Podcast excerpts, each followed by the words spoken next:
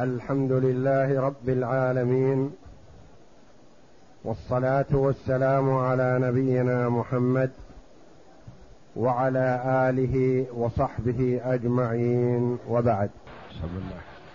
بسم الله الرحمن الرحيم. الحمد لله رب العالمين والصلاة والسلام على نبينا محمد وعلى آله وصحبه أجمعين. قال المؤلف رحمه الله تعالى باب ميراث المفقود قول المؤلف رحمه الله تعالى باب ميراث المفقود. المفقود هو من غاب وطالت غيبته وانقطعت أخباره. لا يدرى أحي هو أم ميت. هذا هو المفقود. وقد يفقد المرء بين أهله وذويه. يخرج لصلاة الفجر فلا يعود. قد يخرج لقضاء حاجة في الليل أو في النهار فلا يعود. وقد يسافر سفرا بعيدا لطلب العلم أو للتجارة أو للنزهة فتنقطع أخباره. لا يدرى أحي هو أم ميت. وقد يسافر على باخرة في البحر فيحصل غرق لبعض أهلها فتنقطع أخباره لا يدرى أهو مع الغارقين أم مع الناجين. وهكذا هذا هو المفقود الذي انقطعت أخباره ولا يدرى عنه أحي هو أم ميت. فهل تقسم تركته وتعتد زوجته وتتزوج بعد عدتها؟ ربما يكون على قيد الحياة موجود. أم تتربص وتنتظر وقد يكون ميت. وإذا مات أحد ممن يرثه المفقود. هل يورث المفقود على أساس أنه حي أم لا يورث على أساس أنه قطعت أخباره ومات؟ هذا ما يبحثه المؤلف في هذا الباب. نعم. يقول السائل إذا غاب الإنسان وخفي خبره وغالب سفره السلامة كالتاجر والسائح انتظر به تمام تسعين سنة من يوم ولد في أشهر روايتين وفي الأخرى ينتظر به أبدا أو يرجع إلى اجتهاد الحاكم في تقدير المدة.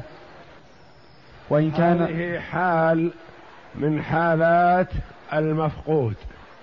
للمفقود حالتان. حالة غالبه السلامة. يسافر لطلب العلم في مكان بعيد فيروق له المقام ويطيب له المكان ويستفيد من إقامته فيجلس وينتظر زمنا طويلا. ولا يدري عنه أهله أهو حي أم ميت ولا يدرون في أي البلاد. هذا غالبه السلامة. لأنه سافر سافر لطلب العلم. سافر للتجارة وكذلك. سافر للسياحة والنزهة كذلك. هذا غالبه السلامة. بخلاف الحال الثانية التي ستأتي الغالب عليه الهلاك غالبه الهلاك أكثر من السلامة. فإذا كان غالبه السلامة فللعلماء رحمهم الله في مدة الانتظار له أقوال. قول ينتظر به تمام تسعين سنة منذ ولد. ثم يحكم الحاكم بموته فتعتد زوجته وتقسم تركته. هذه حال لأنهم يقولون الغالب أن المرأة بعد تسعين سنة يكون ميت. نادر وقليل جدا أن يكون موجود وتنقطع أخباره. قول آخر أنه ينتظر أبدا. ينتظر حتى يأتي أو يأتي خبر عنه بوفاته أو يموت من وراءه ومن ينتظره. ينتظر به على أساس أنه حي. القول الثالث ولعله هو الأقرب والله أعلم للصواب أنه يرجع فيه إلى حكم الحاكم. فالحاكم يجتهد يحكم متى شاء ورأى أنه مناسب يحكم بموته. فتقسم تركته وتعتد زوجته. وذلك أن قولهم مثلا تسعين سنة هذا غير مستند إلى شيء دليل. وقد يسافر وعمره تسع وثمانون سنة. فتنقطع أخباره وهو متزوج ومقيم ومتاجر وهو طالب علم. ثم تقسم تركته بعد سنة. إذا قلنا تمام تسعين سنة منذ ولد سافر وعمره تسع وثمانون سنة فبعد سنة تقسم تركته وتطلق زوجته هذا غير مناسب. فالتحديد بتسعين سنة تحديد لا لا يعتمد على أصل وإنما قالوا الغالب أنه لا يصل عمر الإنسان إلى تسعين سنة. وليس كذلك. بل كثير. يصل خمس وتسعين سنة ويصل مئة سنة ويصل مئة وعشرة ومئة وعشرين. وجد كثير من تجاوز المئة. فالتحديد بتسعين سنة غير معتمد على أصل يعتمد عليه. وقولهم مثلا ينتظر به أبدا. هذا يبقى المال معلق والزوجة معلقة. وهكذا ويتضرر أناس آخرون بهذا في ميراث في كونه يرث أو لا يرث وكيف يورث المال عنه. والقول الثالث هو الأقرب للصواب والله أعلم أنه يرجع إلى حكم الحاكم. والأزمنة تتفاوت والحالات تتفاوت من حيث الأمن والخوف. ومن حيث بلوغ الخبر وعدم بلوغه كان الناس في الزمن القريب إذا سافر المسافر لا يدرون عنه سنة سنتين حتى يعود وهو بخير لكن ما هناك أخبار اليوم والحمد لله القريب والبعيد سواء تكلمه مثلا في التليفون تقول أين أنت يقول أنا في. عند الباب مثلا متوجه إليك عند الباب أو يقول هو في أقصى الدنيا كله سواء من حيث القرب والبعد والاتصال ومعرفة الناس بأحوال بعضهم وهكذا. فأقرب شيء والله أعلم أنه يرجع إلى حكم الحاكم. ثم إن الأوقات تتفاوت من حيث الأمن والاستقرار والسلامة. أو الخوف والهلاك تتفاوت الأزمنة وتتفاوت الأمكنة كذلك. أماكن ما يطمئن إليها وأماكن يطمئن فيها المرء عشرات السنين. وهكذا فالأسلم أن يقال يرجع إلى حكم الحاكم. هذا في الحالة الأولى إذا كان الغالب على المفقود السلامة. نعم.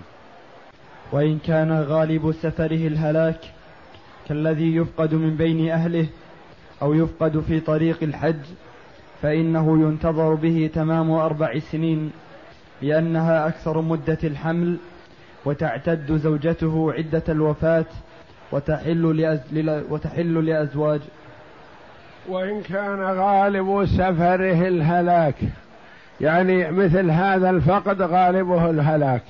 مثل ما قدمنا مثلا خرج لصلاة الفجر ولم يعد وانقطعت أخباره. خرج ليقضي حاجة فانقطعت أخباره. زمنا طويل.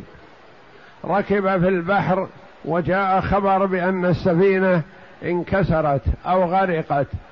ولم يعثر عليه حي أو ميت ويقال إن فيها أحياء وفيها أموات.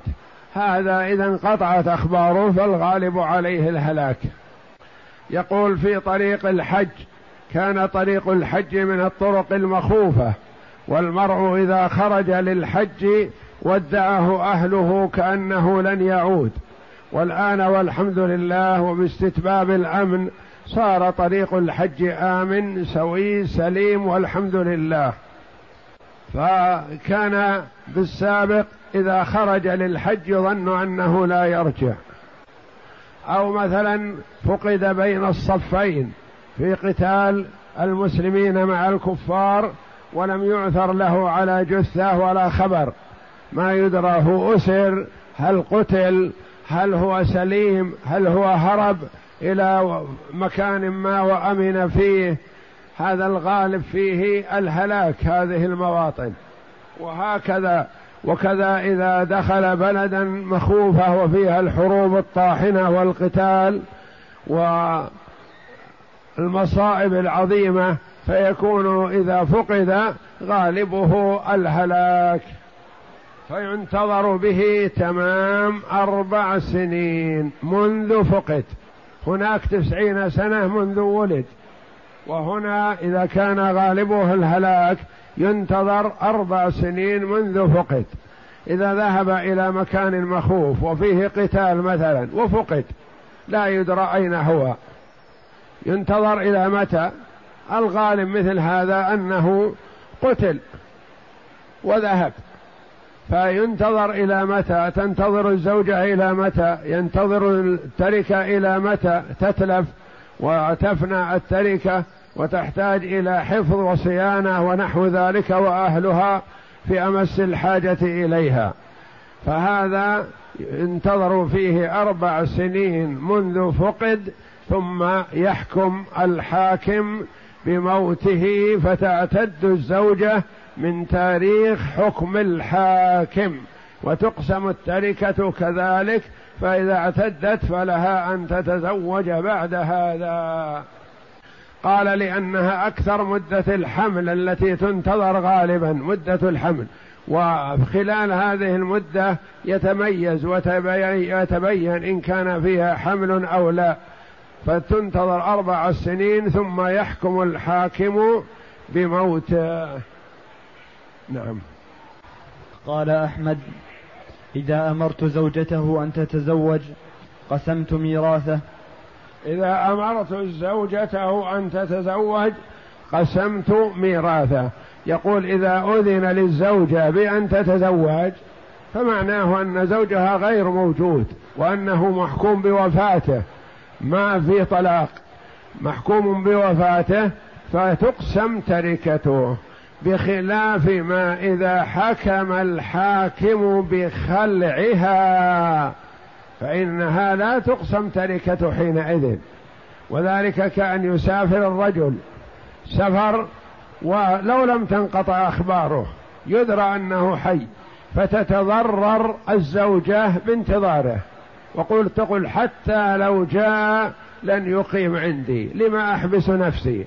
ترفع أمرها إلى الحاكم والحاكم يتثبت إذا رأى المصلحة في خلعها خلعها من زوجها الأول واعتدت وأذن لها بالزواج بعد تمام عدتها. هذه غير حالة المفقود هذه تطرأ حتى وإن لم يكن مفقود وإن كان معلوما أنه في مكان كذا لكن لن يعود أو تأخر في عودته. أو علم أنه لن يسمح له من قريب بالعودة فالزوجة تتضرر بالانتظار حينئذ وترفع أمرها إلى الحاكم والحاكم يجتهد لها وقد يخلعها من زوجها وماله يبقى عند أهله وذويه. نعم. وقد روي عنه التوقف وقال قد هبت الجواب فيها وكأني أحب السلامة الإمام أحمد رحمه الله وقاف وخواف من الإثم رضي الله عنه ورحمه فيقول قد هبت الجواب فيها يقول ما أقول فيها شيء. ارجعوا إلى الحاكم والحاكم ينظر. وكأني أحب السلامة ما أحب أن ينقل عني شيء أخشى أن يكون خطأ. نعم. والأول المذهب أي انتظار أربع سنين منذ فقد بالنسبة للمخوف وانتظار تسعين سنة منذ ولد لمن غالبه السلامة نعم. فإن مات للمفقود من يرثه في مدة غيبته. السابق في حال المفقود نفسه وتركته ماذا يصنع بها؟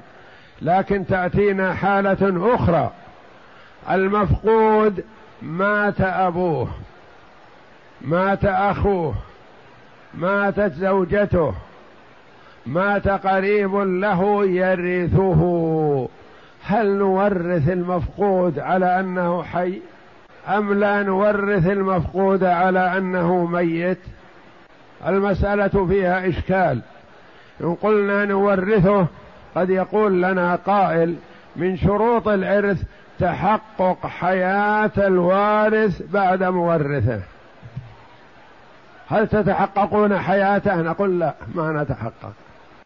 قد يقول قائل مثلا لا نورثه ما دام مفقود. ما دام مفقود. يقول حرمانه من الميراث بشرط أن يعلم أنه مات. هل تعلمون موته؟ تشهدون بموته؟ نقول لا نبرأ إلى الله. لا نشهد بموته ولا نتحقق حياته. فالمسألة فيها من الجانبين. حذر يحذر المرء. فلذا قال المؤلف رحمه الله تعالى فإن مات للمفقود من يرثه في مدة غيبته. مدة غيبته ورث أناس آخرين. هو ورث. هل يورث أو لا؟ نعم. دفع إلى كل وارث اليقين ووقف نصيب المفقود فإن بان حيا دفع إليه وإن بان ميتا حين موت حين موت موروثه رد على مي موروثه رد على مي رد على موروثه. حين موت مورثه رد على من يستحق يستحقه, يستحقه. نعم. نعم. وكذلك فإن مات للمفقود دفع إلى كل وارث اليقين. المسألة سهلة واضحة والحمد لله. مثلا الرجل عنده ثلاثة أبناء واحد منهم خرج إلى مكان ما وانقطعت أخباره. سنة سنتين خمس عشر انقطعت أخباره. مات الأب. مات الأب. الأب من يرثه؟ عنده ابنان موجودان هما شيعاه والثالث مفقود. هل يورث المفقود أو لا؟ قال رحمه الله دفع إلى كل وارث اليقين. الولدان الابنان الموجودان يقولون ما يسوغ لنا أن ننتظر في تركة أبينا حتى يعود أخونا. أخونا ما ندري هو حي أو ميت. من أين نأكل؟ من أين ننفق على أنفسنا؟ كان أبونا ينفق علينا. فلما مات احتجنا إلى الإنفاق مما نرثه من أبينا. فنقول نعطي كل واحد منكم الأضر في حقه الأنقص. ما هو الأضر؟ نفرض أن الميت مات عن ثلاثة. نعطي هذا الثلث. وهذا الثلث ونحفظ عندنا الثلث. لأنه محتمل يأتي غدا أو بعد غد أو بعد سنة أو بعد سنتين فيقول نصيبي من أبي. فنحفظ الثلث. الثلث هذا محفوظ في مكان أمين. عاد المفقود. نسلمه. ما حفظ له. ما عاد المفقود. لا يخلو إن حكم بموته قبل موت أبيه مثلا موت أبيه معلوم عندنا لكن موته هو الذي يحتاج إلى حكم حاكم. حكم الحاكم أنه مات الولد في ذي القعدة والأب حج ومات. فهل يرث الولد المفقود من أبيه؟ لا. اذا تركة ابيه تقسم على الاثنين فقط. الثلث الذي احتفظنا به نرجعه إليهما. إذا تبين لنا أنه مات بعد أبيه الأب مات بعد الحج. الولد جاء خبره في محرم أو صفر أنه مات مثلا. فكيف نصنع؟ ورث من أبيه يأخذ الثلث هذا ويضاف إلى ماله ويقسم مع تركته. وهذا معنى قول المؤلف رحمه الله تعالى فإن مات للمفقود من يرثه مدة غيبته دفع إلى كل وارث اليقين الذي هو بالنسبة للأولاد الثلث. كل واحد يدفع له الثلث. ووقف نصيب المفقود الذي هو الثلث الثالث. فإن بان حيا دفع إليه أو مات بعد هذا جعل من ضمن تركته. وإن بان ميتا حين موت مورثه رد على من يستحقه. نرد الثلث هذا الذي احتفظنا به إلى الابنين الموجودين. وكذلك إن كانت المدة قد مضت يعني مضت المدة يرجع وحكم وحكم الحاكم يحكم الحاكم بموته من حين الحكم. نعم. وكذلك إن كانت المدة قد مضت وإن لم تكن مضت ولم يتبين أمره فحكم نصيبه من الميراث حكم سائر ماله. يقسم على ورثته إذا مضت المدة؟ يعني ما ما حكم الحاكم بموته إلا بعد موت أبيه. فإنه حينئذ يكون وارث ويؤخذ نصيبه ويجعل من ضمن ماله على ورثته هو. نعم. لأنه محكوم بحياته.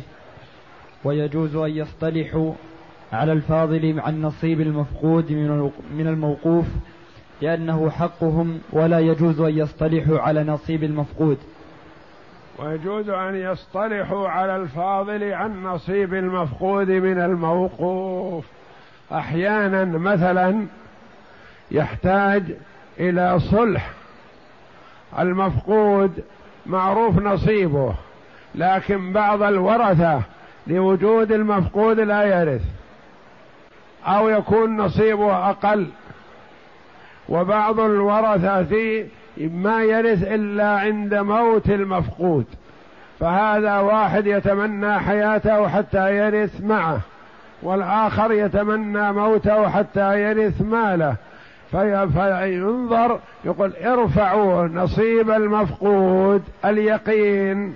واصطلحوا على ما بقي فيما بينكم. ولا تصطلحوا على نصيب المفقود لأن نصيب المفقود نصيب الغير. فتصطلحوا على نصيب على ما زاد عن نصيب المفقود. كان يكون مثلا هلك هالك عن بنت وعم. ومفقود. بنت وعم ومفقود. إذا حكمنا بحياة المفقود مثلا فللمفقود سهمان وللبنت سهم له الثلثان. وإذا حكمنا بموت المفقود فللبنت نصف كامل وللعم النصف الآخر. فنصيب المفقود في هذه الحال ما يصلح أن يصطلحوا عليه لأن نصيب المفقود محتمل يكون له الثلثان ومحتمل يكون لا شيء له. فإذا اصطلحوا على شيء من الثلثين اصطلحوا على نصيب المفقود. لكن أحوالا يكون الصلح خارج عن نصيب المفقود. فهذا لمن هو محتمل يكون لزيد أو محتمل يكون لهند يصطلح عليه الاثنان فيقتسمانه. والله أعلم وصلى الله وسلم وبارك على عبده ورسول نبينا محمد وعلى آله وصحبه أجمعين. ومثل هذه الأحوال ما يصلح أن يجتهد فيها الشخص نفسه أو الورثة أنفسهم وإنما يرجعون إلى حكم الحاكم.